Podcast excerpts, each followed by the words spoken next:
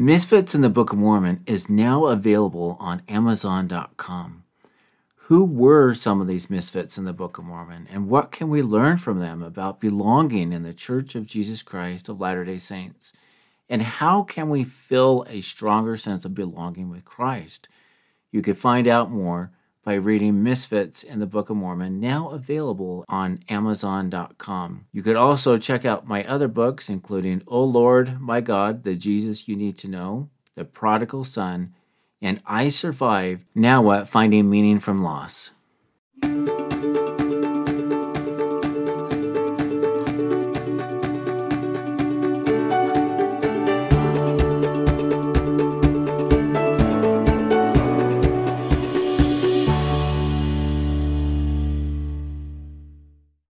Hello and welcome back to Misfits in the Church, a show designed to help individuals who struggle with belonging in the Church of Jesus Christ of Latter day Saints. My name is Jerry Cook, and I hope that you're having a wonderful day and that it's only going to get better. Today we have a very special guest with us, someone whom I love dearly. It is Sarah Cook. You want to say hello? Hello, thanks for having me. You betcha. So grateful for my wife for coming like I said, coming up on our 30th anniversary, and so so grateful for her. She recently had an experience, and I'm just going to go ahead and turn the time over to her of what she learned, what she experienced, and uh, how she was able to cope with that. So take it away, Sarah.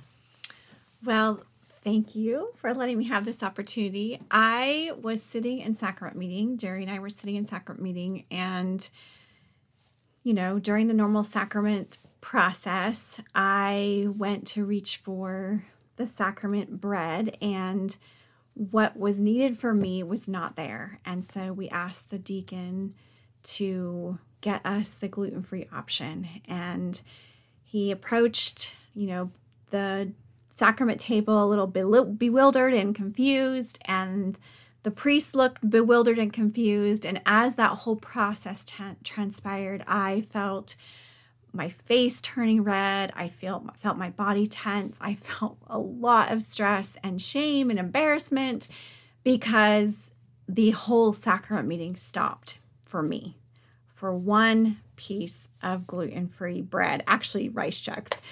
And that one piece had to be blessed again or for the first time for me and everyone was looking around, wondering why the sacrament had stopped and why um, all of a sudden this little cup of rice Chex was being blessed. And the whole process was just so embarrassing and so awkward. And at that moment, I really felt like a misfit. I have been eating gluten free for probably since 2004. And so it's been almost 20 years. And yet, this was the first time I had felt so awkward. Yeah. And I, one of the things that I wanted to add a little bit here is for a long time we had been bringing our own gluten free bread and showing up early so that we could get our you know our bench or our pew and also to make sure that the gluten free bread was available and over time the I don't know if it was a policy or if it just became a standard practice that they started providing rice Chex, which is gluten free, and uh, so we assumed that it would be there, even though you know for many months we had been providing ourselves, but. Um, again, we were told that it would be there, and we didn't know that it wasn't there until they were actually passing the sacrament. So once they blessed that little cup of rice Chex, it was administered to me. And as that blessing um, transpired, I felt the Spirit um, impress upon me that that sacrament ordinance was a one by one experience. That little piece of rice Chex um, that represented the body of Christ was for me.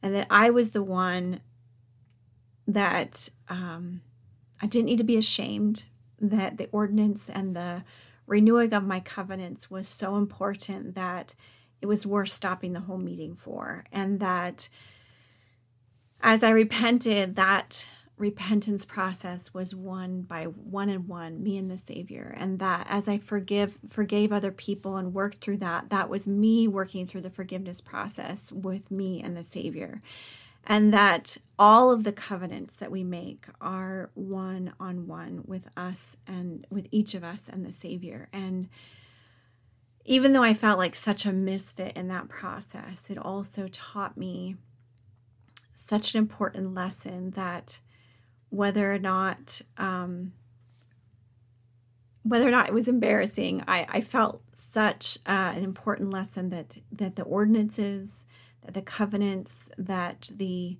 atonement that Jesus Christ performed, that allowed for all of the saving ordinances, are for each of us individually, and that was worth it. It was worth all the shame. It was worth all the embarrassment. It was worth all the, you know, redness in my face. And it was worth all the questioning glances. All those things were worth it to learn that one important lesson that those one on one experiences with the Savior are eternally important. I love I love um, how you share that, Sarah, for a lot of different reasons. One is because I think as misfits, we often feel alone, or sometimes we might feel ashamed of who we are. We might feel like we're unique or we're different from other people, and we might feel like we're the only one. And yet, at the same time, that's that's what the gospel of Jesus Christ was all about. That He went to the one, He visited the one, He taught the one, He and and especially blessed, and He healed the one, and whether it's covenant keeping or being healed. I think the message that I that that means so so much to me is that the one is who is most important. He sacrificed his life and he bore all people's sins, and yet he did it for the one. And that I, I think your story really just kind of magnified that that lesson for me. So that was cool. Thank you so much. Thanks for letting me share.